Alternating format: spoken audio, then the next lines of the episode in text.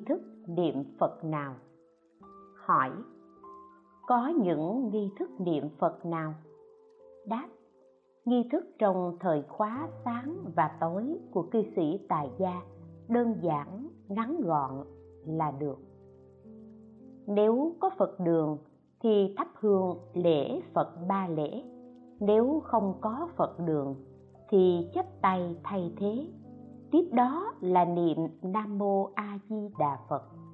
Thông thường là niệm sáu chữ. Trước khi kết thúc thì niệm bài kệ hồi hướng của đại sư thiện đạo. Nguyện đem công đức này bình đẳng thí tất cả, cùng phát tâm bồ đề vạn sanh nước an lạc. Đọc bài kệ hồi hướng xong thì lại tiếp ba lại. Như thế là được rồi nghĩa là lạy Phật ba lạy, niệm Phật, đọc kệ hồi hướng rồi lạy Phật ba lạy. Nếu như nhập thất ở tự viện hoặc tham gia hoạt động Phật sự như khánh đảng Phật A Di Đà, Phật đảng ngày 8 tháng 4 vân vân thì làm theo pháp sư cũng không cần phải quá phức tạp. 2. Trì giới thế nào? Hỏi thỉnh sư phụ nói về việc trì giới. Đáp, trì giới là nói tương đối với thọ giới. Trong nhà phật, cư sĩ thì thọ ngũ giới, bát quan trai giới. Người xuất gia có giới cụ túc, còn có giới bồ tát của xuất gia và tại gia. Sau khi học phật, nếu tham gia nghi thức thọ giới này sau khi thọ xong, thì phải vận giữ giới luật. Giống như chúng ta cầm cái chén pha lê. Chén pha lê nguyên vẹn, trong suốt, cũng có hiệu quả và tác dụng của nó. Bạn cầm chén pha lê trên tay thì phải giữ cho ngay ngắn, vững chắc. Nếu không rơi xuống đất thì nó vỡ mất. Đã thọ giới thì giới có tác dụng và công năng của bản thân nó. Khi mới thọ giới, thì giới hoàn chỉnh. Trong quá trình này, bạn phải phân giữ nó. Giữ gìn và hành trì giới thì có công năng và tác dụng rất lớn. Đó gọi là trì giới. Nếu như không giữ chắc, rơi xuống thì vỡ, gọi là phá giới vì vậy, nói về trì giới và thọ giới thì có thọ giới mới có trì giới. Nếu không có thọ giới, thì không có cách nói trì giới, phá giới phạm giới. Nhà phật có năm giới căn bản, đó là không sát sanh, không trộm cắp, không tà dâm, không vọng ngữ, không uống rượu. Dù chúng ta không thọ giới, cũng phải cố gắng thực hành thọ giới có rất nhiều công đức tác dụng. Giới nghĩa là thanh lương. Đương nhiên, nói một cách thông thường là giới luật. Giới điều, giới quy. Những gì không được làm thì phần lớn cũng nằm trong nội dung của ngũ giới như không sát sanh, vân vân. Trì nghĩa là thọ trì. Có hai pháp trì là chỉ trì và tác trì tác trì là mặt tích cực, chỉ trì là mặt tiêu cực. Chỉ trì là không được làm, ví như việc sát sanh. Không sát sanh gọi là chỉ trì. Ngăn ngừa hành vi này, nếu giới bồ tát đại thừa thì yêu cầu càng cao hơn nữa, vẫn phải tác trì. Không chỉ bản thân không sát sanh, mà hơn nữa phải chủ động hộ sanh ví dụ như đi phóng sanh, cứu mạng người khác, hoặc không đi cứu nguy được xem như phạm giới. Không sát sanh, nói trên phương diện trị trì là không phạm. Thế nhưng nói từ khía cạnh tác trì thì không hộ sanh cũng là phạm giới. Không trộm cắp cũng giống như vậy. Nếu như nói từ phương diện trị trì thì không trộm đồ của người khác là được rồi nhưng nói trên khía cạnh tác trì thì vẫn phải bố thí giúp đỡ người khác. Do đó, trì giới có hai mặt tích cực và tiêu cực. Bình thường chúng ta nói về mặt tiêu cực, nói rất nhiều về chỉ trì. Hỏi, con sợ rằng mình ăn chay trường và giữ năm giới đều không trọn vẹn. Trường chay thì không được ăn trứng gà, phải không ạ? à? Đôi khi con cũng có ăn thịt, có chút ít tâm, tam tịnh nhục, có xem là phá giới không ạ? À? có khi cũng sợ giữ năm giới không được trọn vẹn thỉnh pháp sư khai thị tiêu chuẩn năm giới. Đáp, người xuất gia không ăn trứng gà, cư sĩ tài gia thì cứ tùy duyên. Nhân duyên của tài gia không đầy đủ cũng là việc lực bất tòng tâm có phải là phá giới hay không, thì phải xem bạn có thọ giới rồi hay chưa. Như năm giới chẳng hạn, vẫn chưa đến mức nói phá giới, còn nếu thọ giới bồ tát lại là chuyện khác. Muốn giữ gìn trọn vẹn năm giới là điều không hề dễ dàng. Đừng nói là bạn giữ không được trọn vẹn, mà thậm chí đến cao tăng trị giới thời cận đại như đại sư hoàng nhất ngài cũng nói không làm được ngài nói bản thân mình phần nhiều ưu bà tắc năm giới chỉ giữ được 60%. Vì vậy, muốn giữ được trọn vẹn là rất khó. Xong, chúng ta cũng không phải giữ trọn vẹn như thế, nói rộng ra.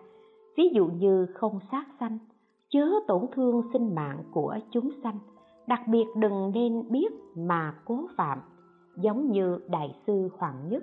Trước khi Ngài ngồi ghế tre, thì nhất định phải lắc lắc ghế tre. Vì sao phải lắc? Ngài nói trong những khe hở của ghế tre, có thể sẽ có những côn trùng nhỏ.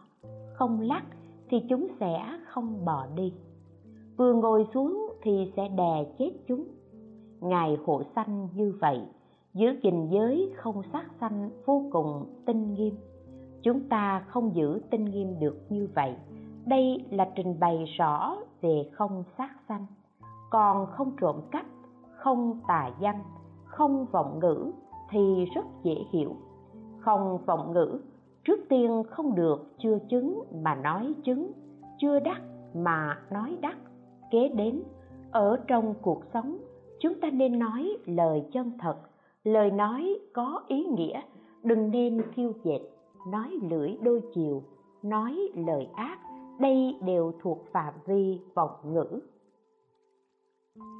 3 nên ngồi tĩnh tọa khi nào mới tốt? Hỏi, nên ngồi tĩnh tọa khi nào mới tốt?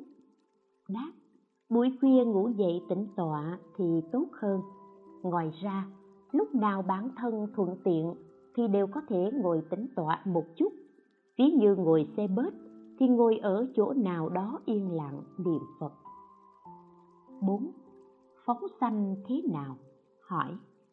Con thường xuyên mua cá của ngư dân bản địa để phóng sanh. Thời gian lâu dần thì mọi người đều quen biết. Họ vừa bắt cá về là gọi con đến mua phóng sanh. Như vậy có được hay không? Đáp.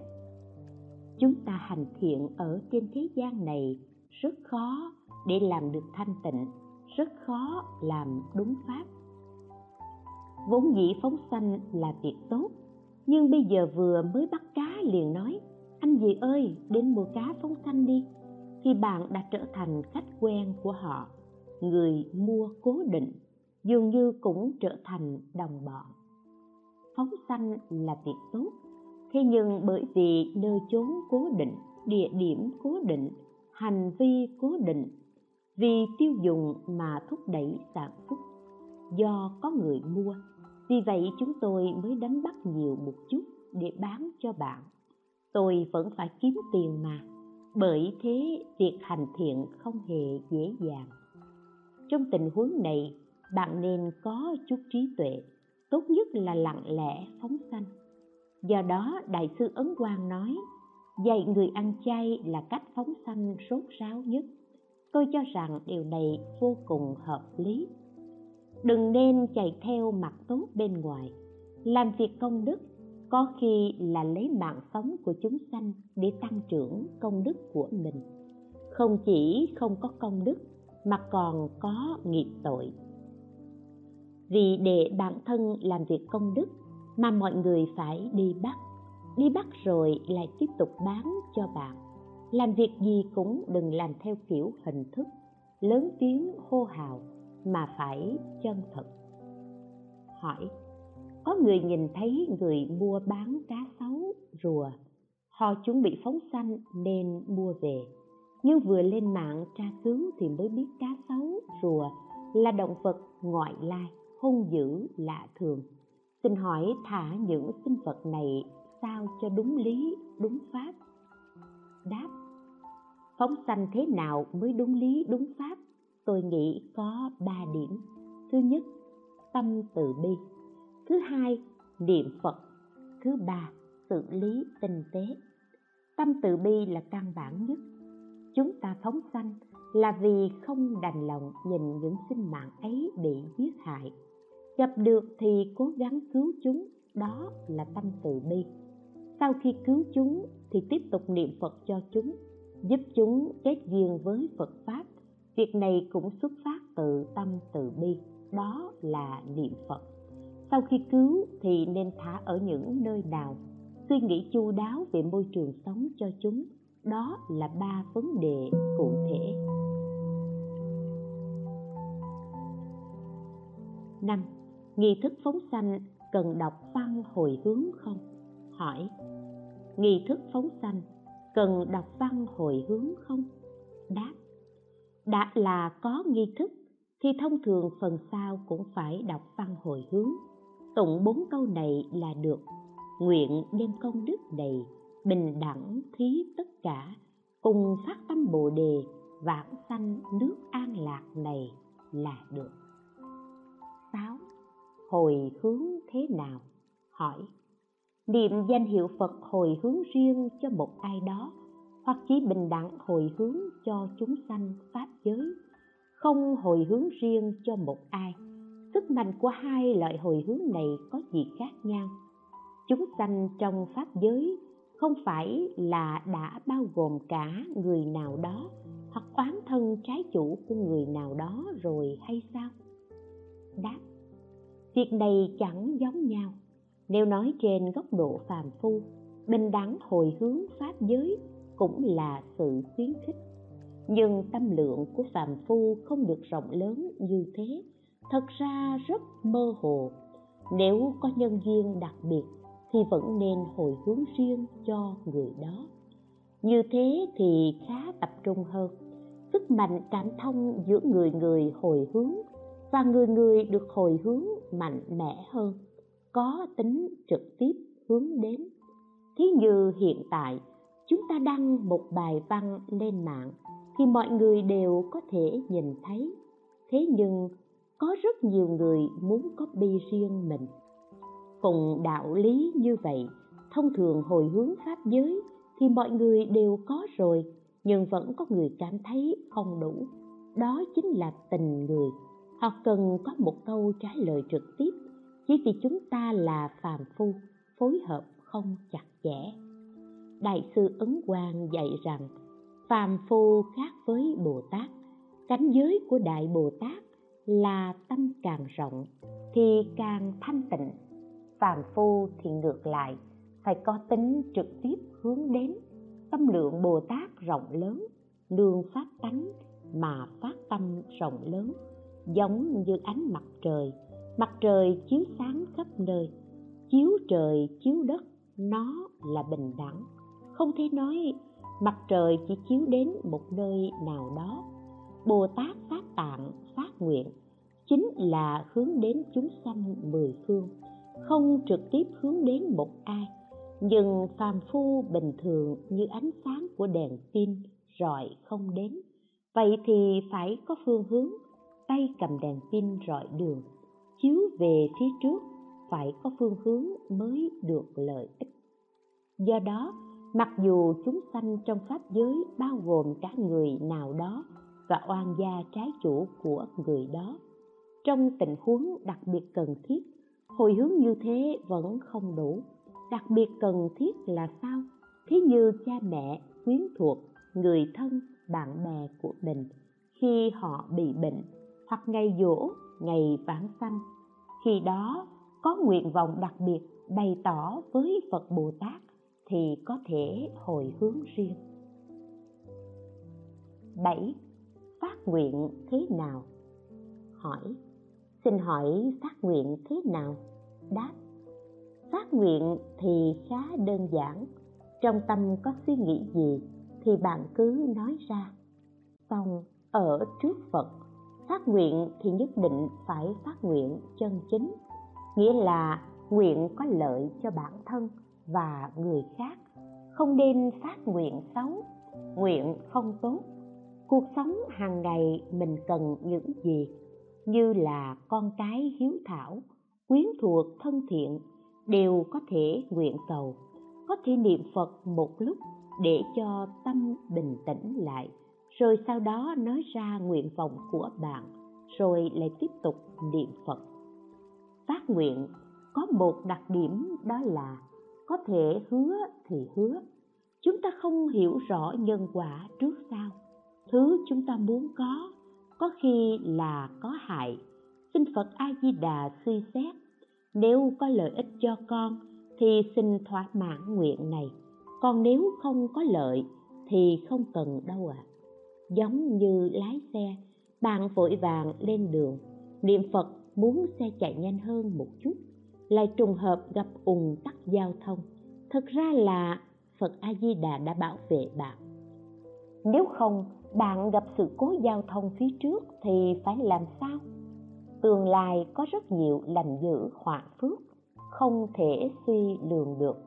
Nhưng phật a di đà nhìn thấu quá khứ vị lai bạn có phước báo lớn bao nhiêu thì nhận được phước đức lợi ích lớn bấy nhiêu. Hiện tại nên thế nào? Tương lai sẽ ra sao? Quá trình bạn tin phật, niệm phật nên thực hiện ra sao? Ngài đều ban lợi ích thích hợp nhất cho bạn. Do đó, đừng nói con phát nguyện trước phật rồi thì chắc chắn phải được thỏa nguyện bạn phát nguyện kiếm được 200 vạn nếu thật sự kiếm được 200 vạn thì không chừng buổi tối người bị cướp chính là bạn vì bạn không có phước báo đó 8. Nói không khai ngộ, không bế quan, có chính xác không? Hỏi, con từng nghe câu nói không khai ngộ, không bế quan, câu nói này có chính xác không? Đáp, câu nói này chính xác. Ý của câu này, người không khai ngộ thì cũng đừng vội vã bế quan. Người khai ngộ rồi mới nên bế quan. Vì sao nói như vậy? Bế quan không phải để cầu khai ngộ hay sao? Không phải. Bế quan có rất nhiều ma sự.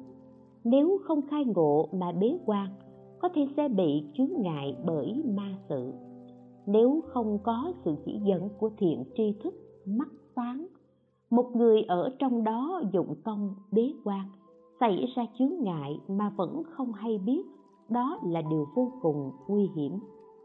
Khai ngộ rồi sao phải bế quan? Sau khi khai ngộ, mới hiểu được cái gì là pháp tánh, phật tánh, chân chánh. Sau khi hiểu được, nếu có nhiều duyên vụn vặt, có thể đánh mất sự khai ngộ đó. Vì để nuôi dưỡng thánh thai, bảo vệ thành quả khai ngộ, cần phải bế quan để nó càng thêm kiên cố, trưởng thành. Tự như hạt giống nảy mầm, trước tiên nó phải bén rễ. Nếu nảy mầm rồi mà vẫn chưa bén rễ, chỉ cần lay một cái thì nó sẽ chết. Cũng vậy, thông qua bế quan sẽ giúp cho cánh giới ngộ được càng sâu sắc hơn vững chắc không lay động lúc đó thì họ sẽ có thể sẽ xuất quan như người thế gian chơi đánh bóng phải trải qua luyện tập đối cảnh yêu cầu càng cao hơn Chín, Niệm Phật bằng ngôn ngữ địa phương được không? Hỏi, niệm Phật bằng tiếng địa phương được không? Đáp, được, hiệu quả đều giống nhau. Thật ra chúng ta niệm Phật đều dùng tiếng địa phương, phát âm chỉ là tương tự với tiếng Phạn, không chuẩn lắm, việc này không sao cả. 10. Bản thân niệm Phật ở nhà có cần thiết dùng pháp khí không?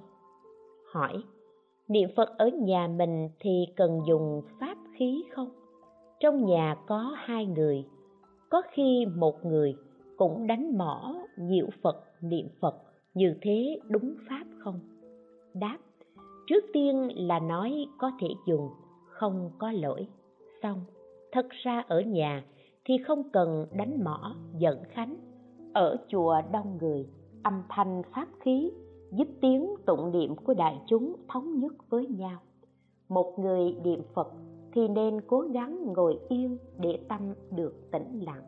Còn dùng pháp khí để đi nhiễu thì tâm dễ bị phân tán, loạn động. Có thể dùng máy niệm Phật giống như máy niệm Phật chúng ta lưu hành, mở âm thanh nho nhỏ rồi cùng niệm theo. Nếu cảm thấy máy niệm Phật cũng không thích hợp thì không cần dùng bạn có thể niệm phật đều đặn với tốc độ mà bản thân cảm thấy thoải mái cũng không nhất thiết phải nhiễu phật bởi vì diện tích trong nhà nhỏ lúc đi sẽ nhìn đông, ngó tay, hoặc nhìn thấy thứ gì đó. Cũng vì thế mà tâm khó an định. Bạn cứ ngồi yên niệm phật là tốt nhất. Trong kinh có nói công đức diệu phật diệu tháp.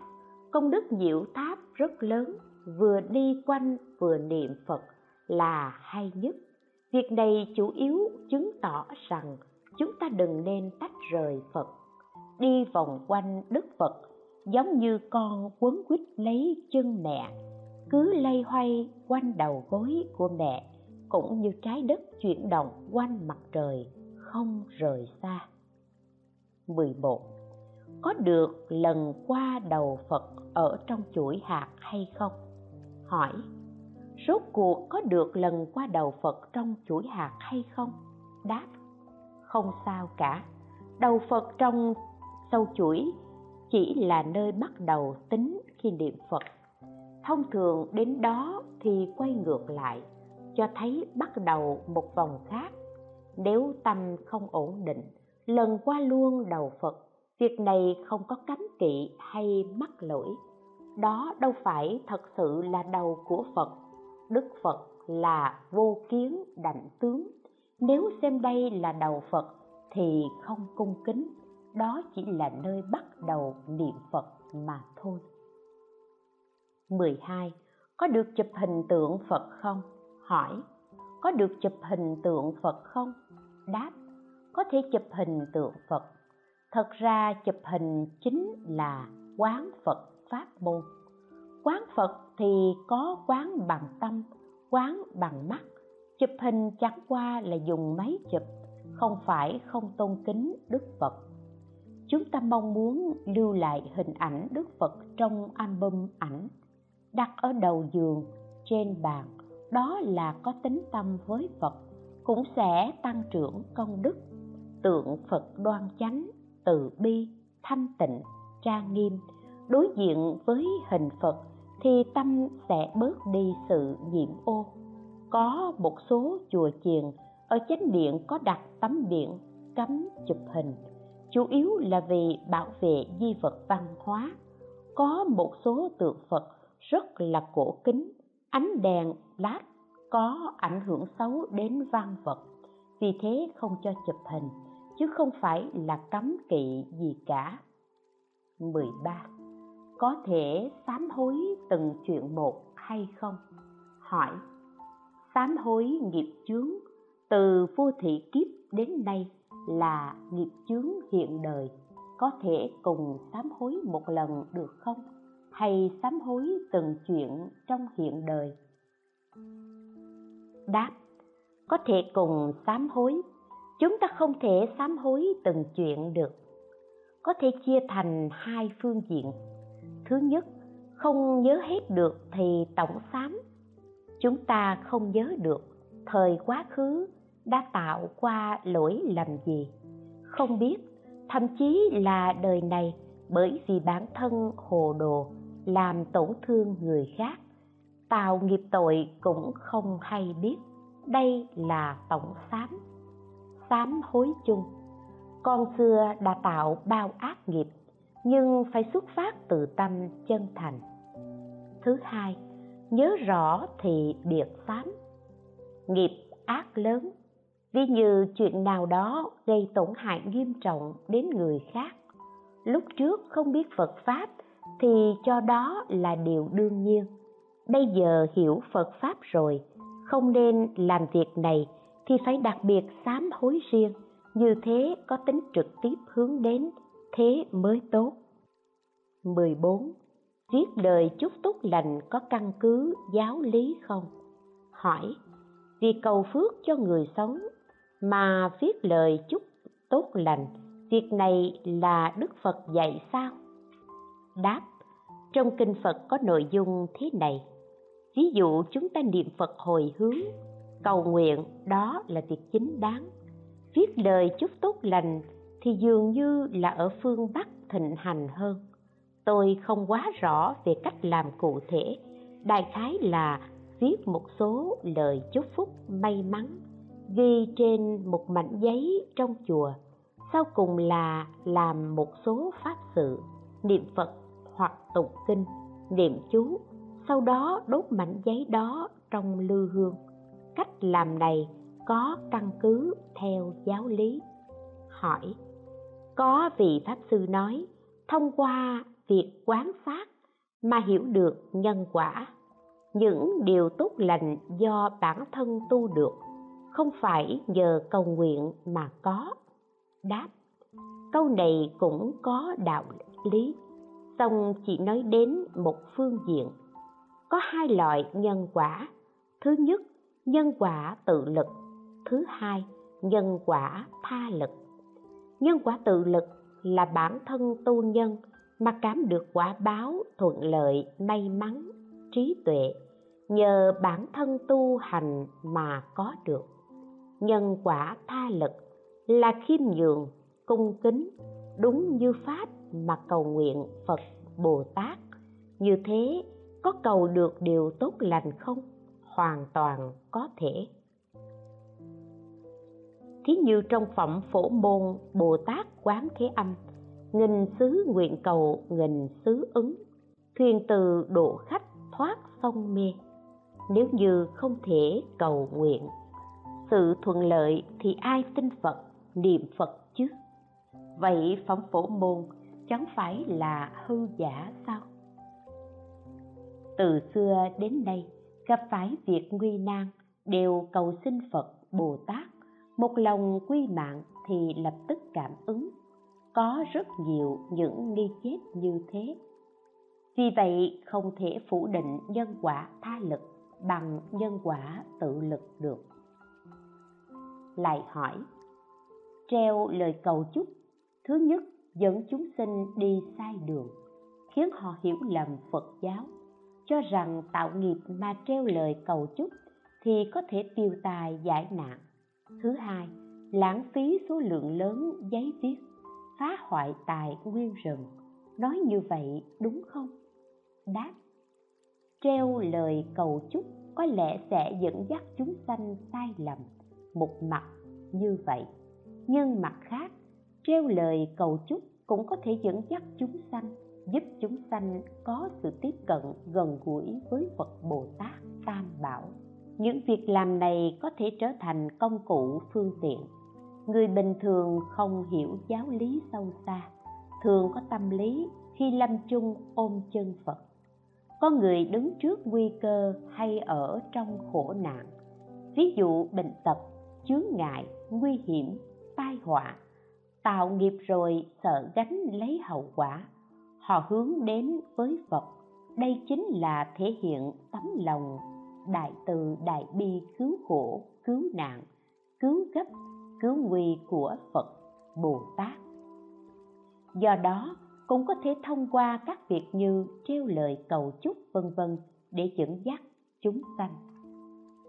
Tất nhiên, làm sao để tránh nảy sinh hiểu lầm là điều nên làm, phải khiến họ tin sâu nhân quả.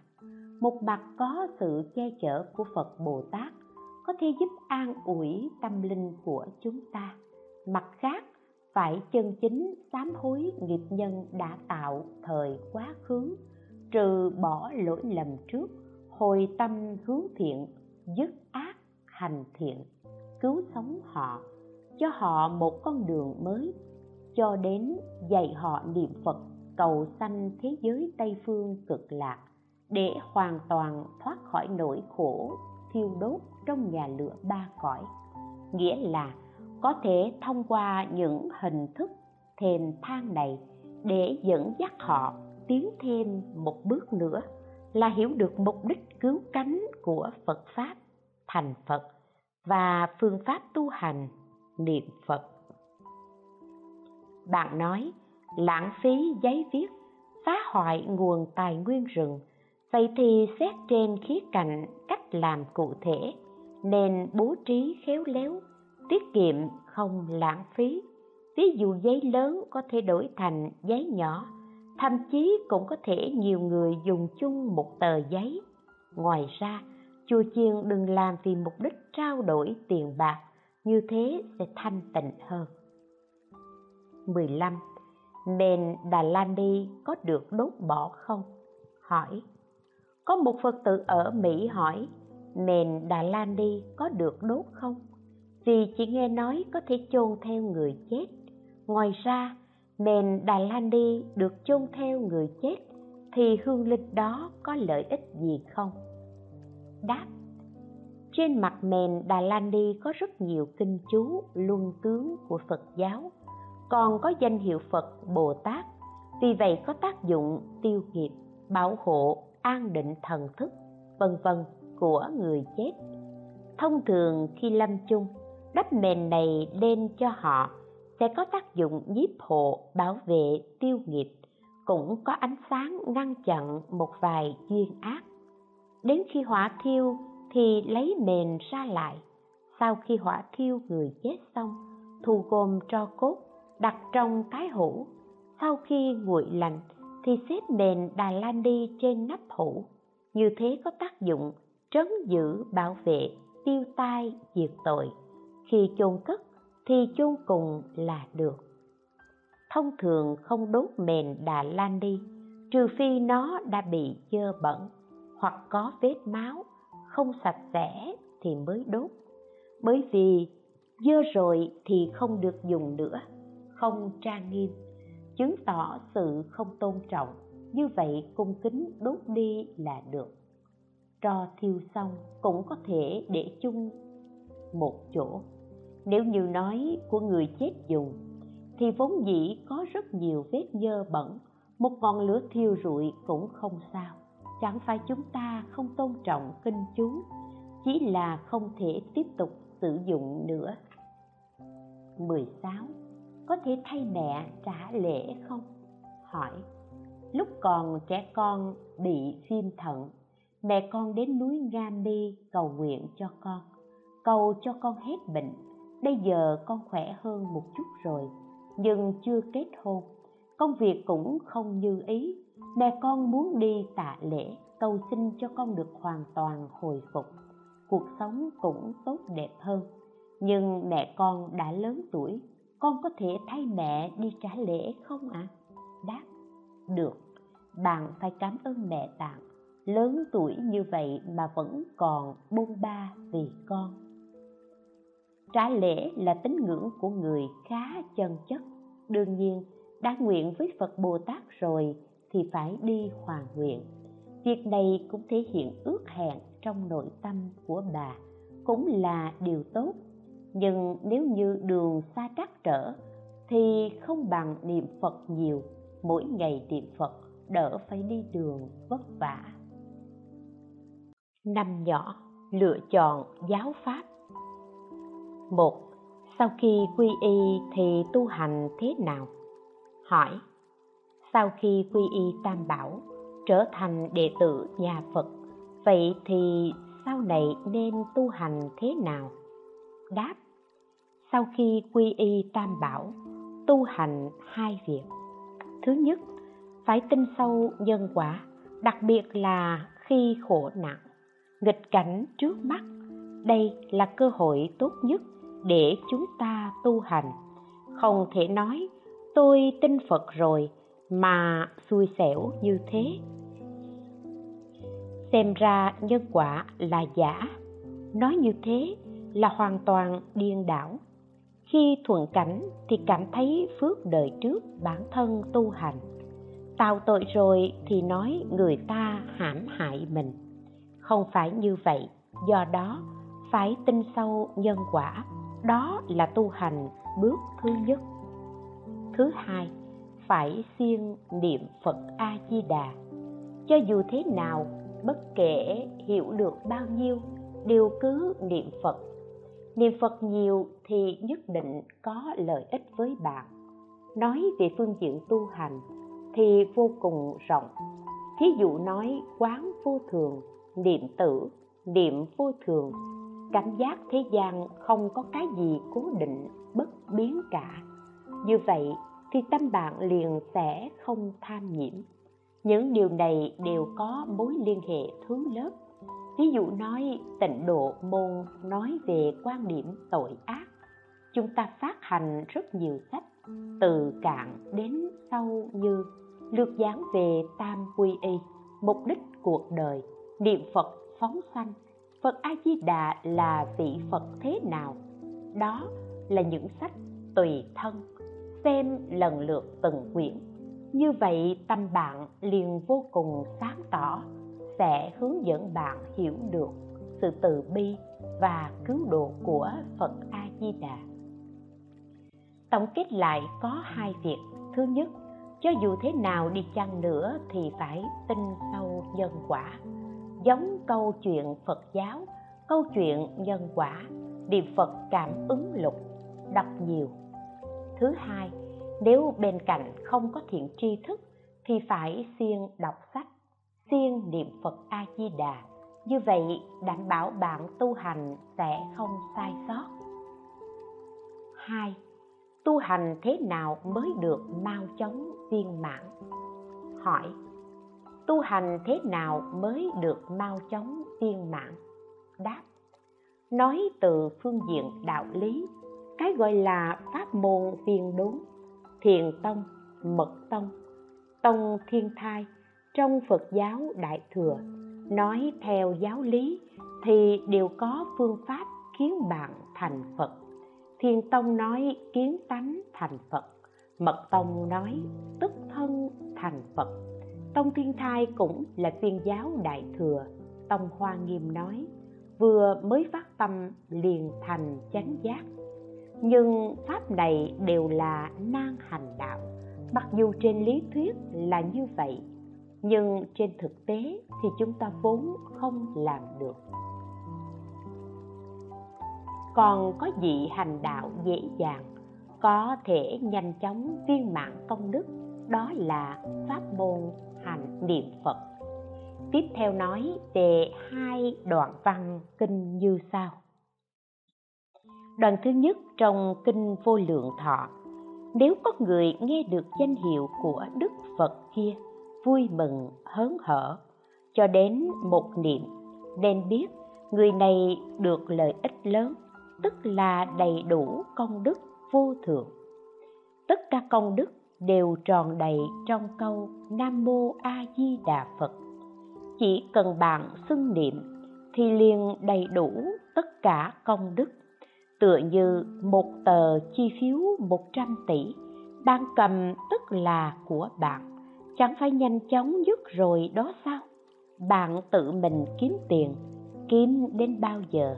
Danh hiệu là viên ngọc báo mani vô thượng ngọc báo mani là như ý châu, một viên châu nhỏ, muốn của báo gì thì có của báo đó. Giống như mưa xuống, bạn không cần thì cất nó đi là được. Cầm ngọc báo mani trên tay, thì tất cả kho báo đều thuộc về bạn. Mà câu danh hiệu này chính là viên ngọc báo mani. Đoạn thứ hai. Quán sức bản nguyện phật gặp được không vô ích, khiến cho mau đầy đủ biện báo lớn công đức. Gọi là biện báo lớn công đức, nghĩa là công đức viên mãn. Mau đầy đủ biện báo lớn công đức, nhanh chóng tròn đầy. Ba, vì sao tu hành phải truyền thừa? Hỏi. Vì sao tu hành phải truyền thừa? Đáp tu hành phải có sự truyền thừa.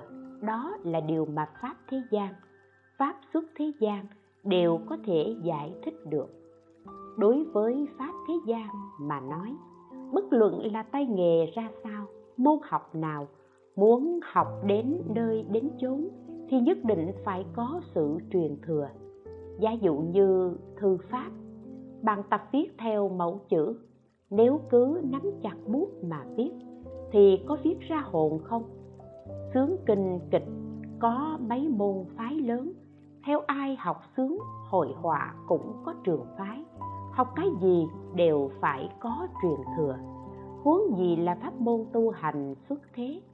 Từ phật thích ca mâu ni đến lịch đại chư vị tổ sư bồ tát đều là đời đời kế thừa, đó là tiếp nối tương tục, bảo chứng phát nghĩa thuần chánh không sai lệch.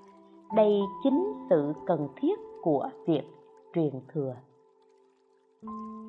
Truyền thừa, truyền là chuyển từ người này đến người khác. Thừa là tiếp nhận. Tiếp nối, giống như thi chạy tiếp sức. Chỉ có một gậy trao một gậy mới chứng minh được đến cuối cùng vẫn là cây gậy lúc ban đầu. Nếu không phải như thế, thì không có trên truyền dưới thừa. Vậy trao đến cuối cùng có phải là cây gậy đầu tiên không? Nếu như lúc mới bắt đầu là cây gậy nhưng sau cùng lại thành cái dùi, vậy làm sao được? Ngoài ra, truyền thừa cũng chỉ cho sức mạnh chuyển từ người này sang người khác tôi từng lấy một ví dụ thế này.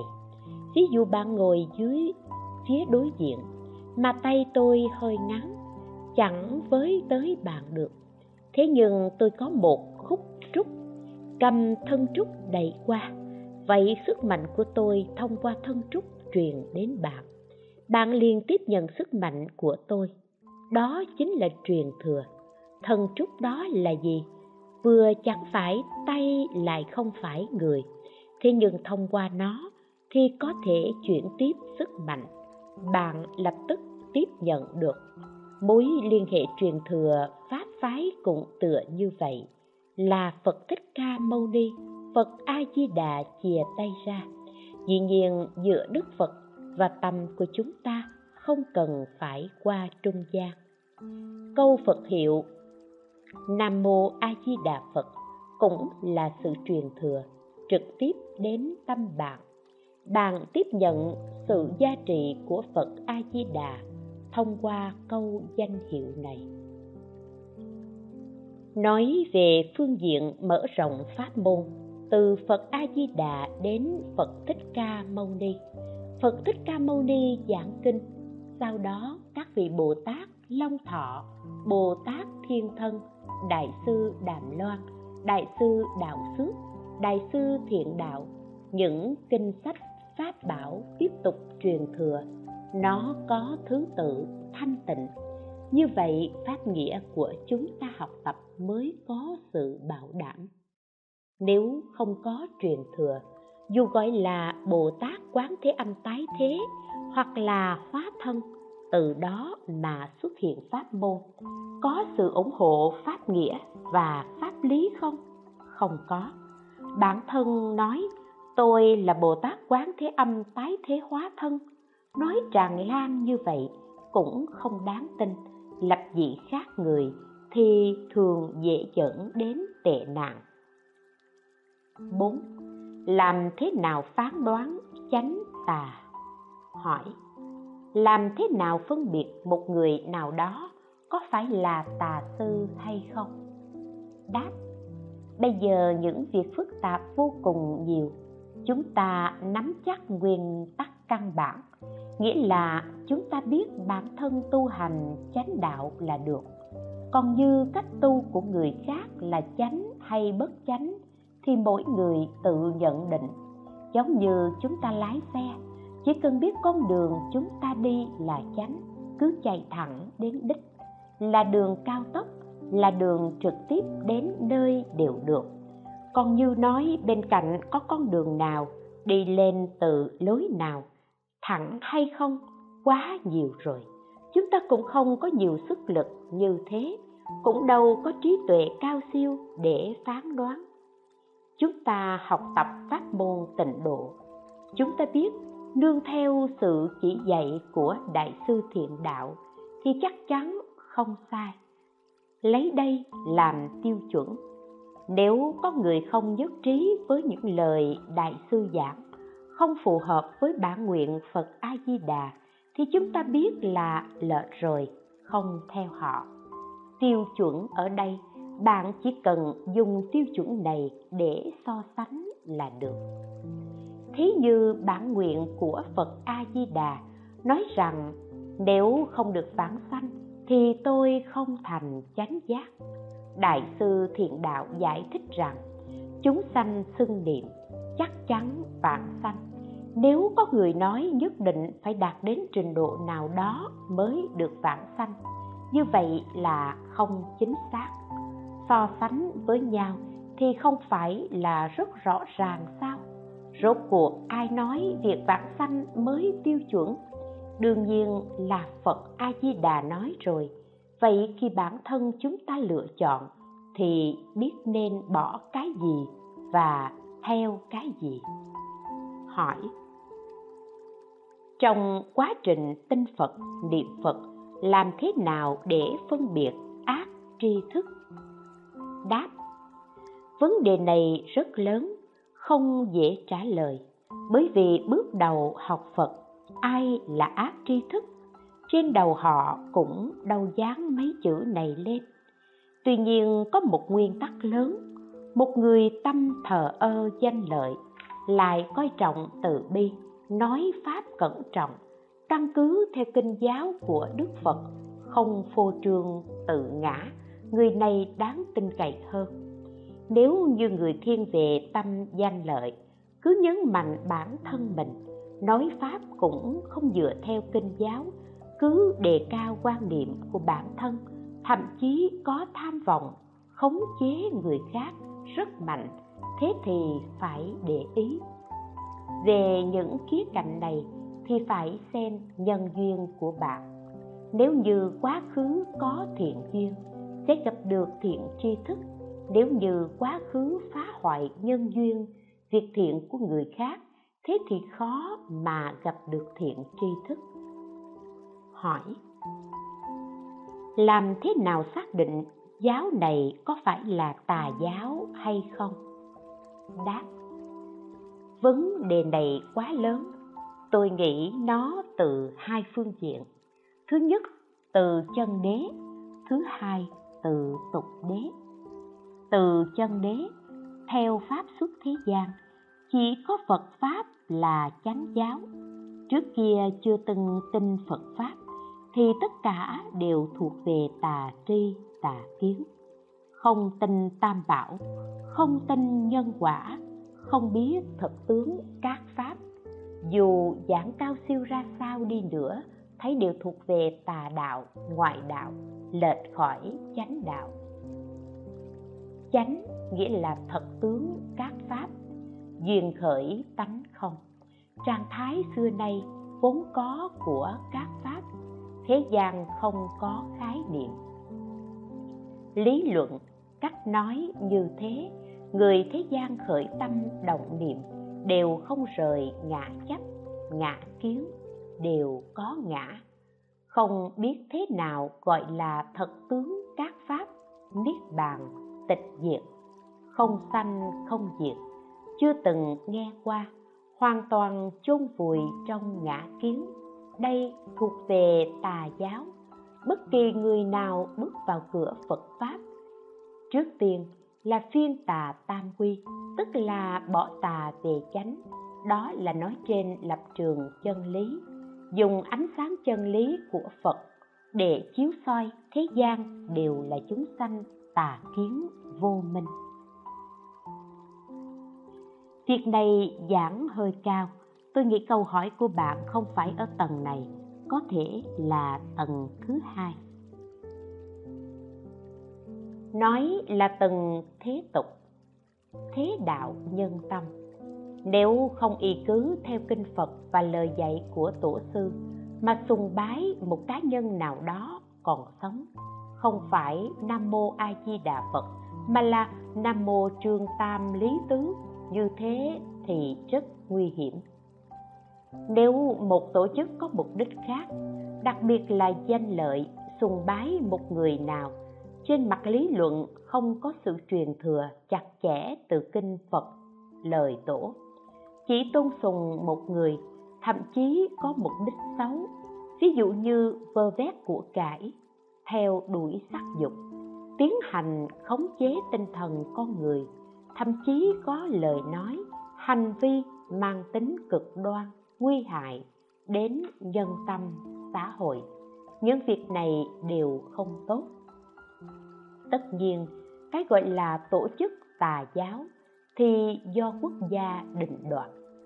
Tóm lại, một số ngoại đạo dựa vào phật, tương tự phật pháp không y cứ nghiêm ngặt, theo sự truyền thừa kinh phật, lời tổ để hoàng dương, phật pháp, có mục đích cá nhân. Những trường hợp như thế, chúng ta đều phải đề cao cảnh giác. Năm, người nhà tu pháp môn chẳng đồng thì nên xử lý thế nào? Hỏi, chồng và con đều tu pháp khác nhau, cả hai thường cãi đến đỏ mặt tía tai con nên xử lý tình huống này thế nào? Đáp, việc này không cần thiết. Sinh hoạt gia đình phải hòa thuận, pháp nghĩa thì mỗi người mỗi duyên. Giống như ăn cơm vậy, có người thích ăn cay, có người không thích cay. Thích ăn cay thì nói đồ cay ngon, không thích cay thì nói đồ cay dở. Bạn ăn đồ cay của bạn, họ ăn đồ không cay là ổn thỏa rồi vì vậy, mỗi người tự học riêng pháp của mình. Đại sư thiện đạo nói, mỗi người nương vào pháp hữu duyên. Pháp nghĩa có pháp liễu nghĩa và pháp bất liễu nghĩa. Phải xem nhân duyên của chúng sanh. Có thể hoàn toàn quy mạng phật a di đà đấy không phải là thiện căn phước đức nhân duyên nhỏ. Thường mới học phật hoặc rất hài lòng với bản thân, cho rằng mình cũng không tệ. Nếu nói hoàn toàn nương tựa phật a di đà thì họ không thể nương nổi. Vì vậy, họ học pháp môn phù hợp với họ. Điều này có tác dụng tăng trưởng thiện căn phước đức, tích lũy dần dần. Theo thời gian thì tương lai họ sẽ thay đổi. Nếu hiện tại không để họ học pháp khác không tích lũy thiện căn, thì e rằng tương lai sẽ không có cơ hội thay đổi có thể giao lưu, nói chuyện phải có lý trí, hơn nữa phải chú ý đến nhân duyên 6. Nên có cách nhìn thế nào với hiển mật song tu? Hỏi, Sư phụ nghĩ thế nào về hiển mật song tu? Đáp, Câu hỏi này khá chung chung Nghĩ thế nào à? Đứng trên lập trường tông tịnh độ. Chúng ta nhất hướng chuyên niệm là được rồi.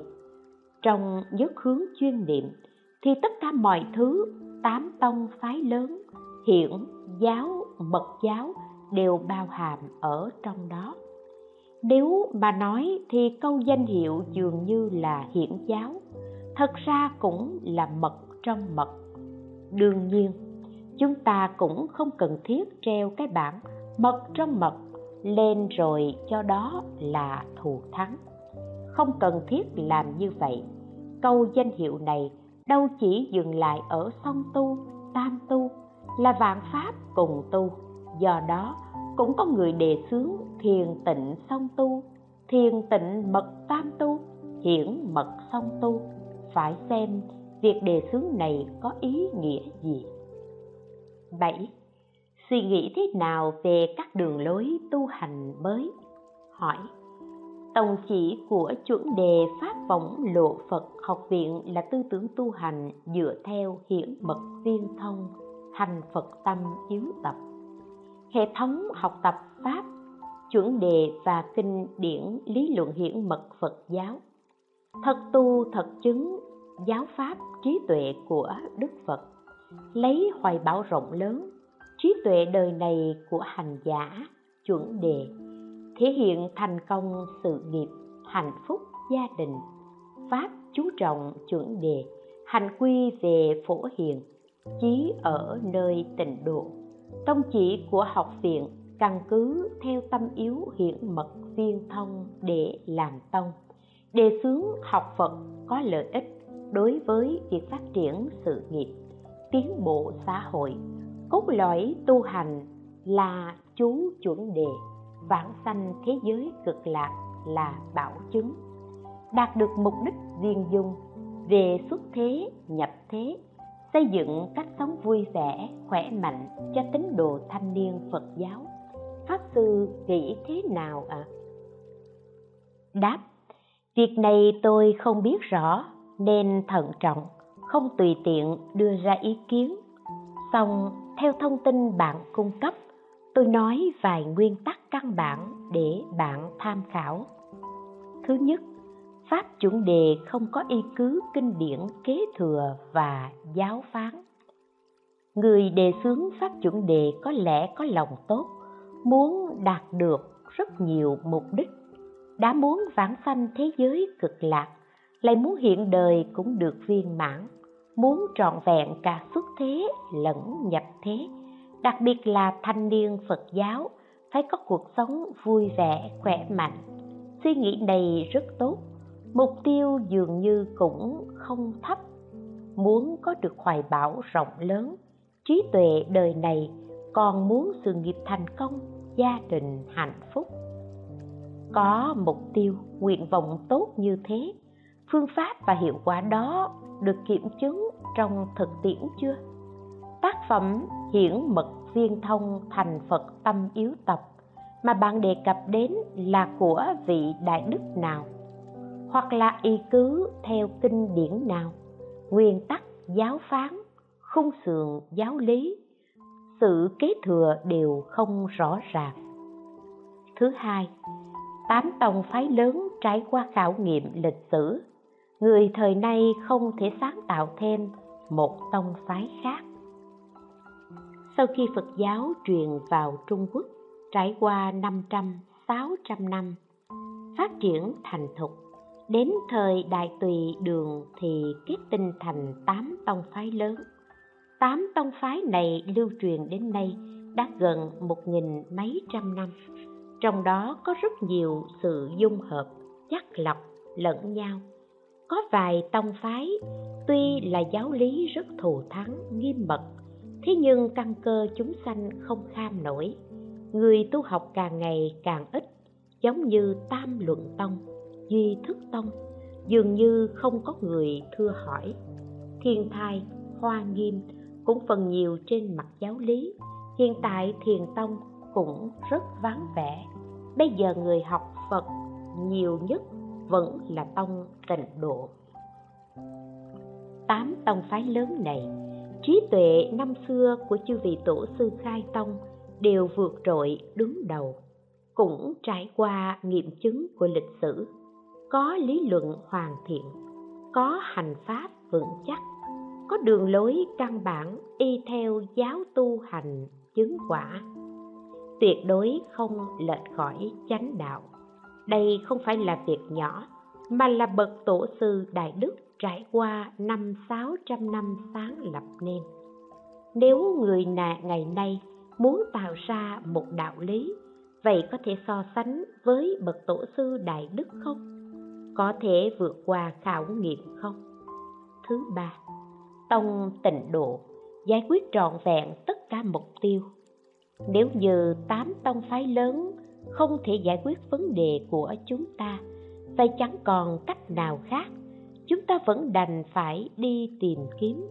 Phải chăng tám tông phái lớn đều không thể giải quyết được?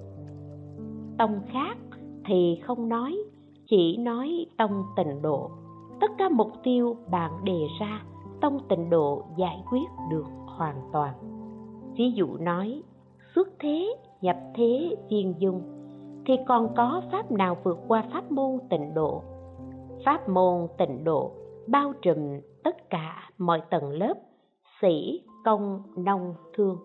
Chúng ta dùng thân phận phàm phu xưng niệm danh hiệu phật a di đà lấy tâm xuất thế làm sự nghiệp nhập thế, có đầy đủ hai loại tinh sâu cơ và pháp mà đại sư thiện đạo nói trước tiên, quyết định tinh sâu, bản thân là phàm phu tội ác đang bị sanh tử, chính là tướng thế gian. Thứ hai, quyết định tinh sâu phật a di đà cứu độ phàm phu tội chướng như thế. Này, quyết định vạn sanh, còn gì viên chung hơn điều này nữa chứ? Không phải là phàm phu nghiệp tội đều nên niệm phật sao? Ngoài ra pháp môn tịnh độ có cái gọi là hai lợi ích hiện đương. Tương lai vãng sanh tịnh độ, hiện tại bình sanh nghiệp thành.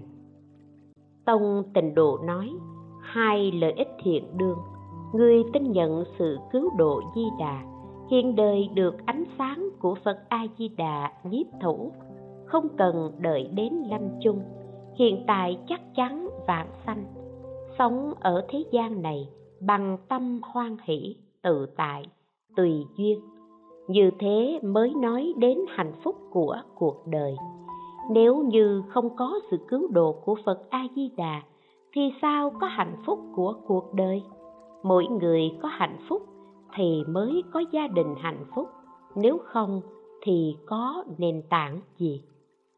Tôi nghĩ người đề xướng pháp chuẩn đề chắc chắn không hiểu tư tưởng tịnh độ của đại sư thiện đạo. Nếu hiểu thì việc đề xướng đó là vô ích, giống như kế hoạch lên mặt trăng. Đấy là sức mạnh của cả dân tộc, là phát minh của các nhà khoa học hàng đầu. Chẳng phải là suy nghĩ của vài người chân lắm tay buồn tự mình phát minh. So với trí tuệ của tổ sư đại đức, chẳng phải chúng ta là người quê mùa sao? Bản thân muốn phát minh một phương pháp cũng phải lập ra một tông phái sao? Nếu có sản phẩm hiện thành, tông phái hiện thành thích hợp với sự tu hành của chúng ta, thì không cần dùng phương pháp không hoàn thiện, không viên mãn như thế hiệu quả không tốt. Thứ tư, giải thích ý nghĩa câu bạn nói. Ở đây nói, thị hiện thành công sự nghiệp. Câu nói này không chỉ rất dễ khiến người khác hiểu lầm, mà còn chắc chắn không thể đạt được. Sự nghiệp của một người thành công hay không, lấy gì làm tiêu chuẩn? Nhân duyên liên quan cũng rất nhiều bạn học pháp chuẩn đề thì cổ phiếu không rớt sao? Mở nhà máy thì không phá sản sao? Thế nhưng, dù cho nhà máy có phá sản hay không, nếu niệm phật cầu vãng sanh tây phương thì việc vãng sanh quyết định không thay đổi. Nhà máy phá sản cũng được, cổ phiếu rớt cũng thế. Trong lòng vẫn cứ vui vẻ tự tại, tùy duyên không chướng ngại vãng sanh không có gì sợ hãi, mãi được an tâm, thì đó là hạnh phúc. Về mặt sự tướng, đừng nói sự nghiệp nhất định phải thành công như thế nào đó.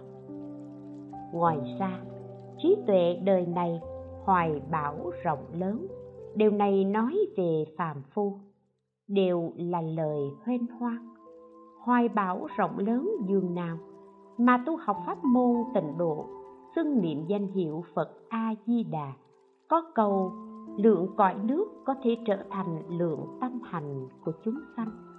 Dù cho hiện tại vẫn là phàm phu tâm lượng bé nhỏ, nhưng cầu vãng sanh thế giới tây phương cực lạc, tin tưởng sự cứu độ của phật a di đà thì tâm lượng ngay đó được câu danh hiệu dương rộng.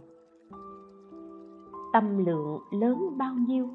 Lớn như sáu chữ danh hiệu, có thể rất nhỏ, cũng có thể vô cùng lớn.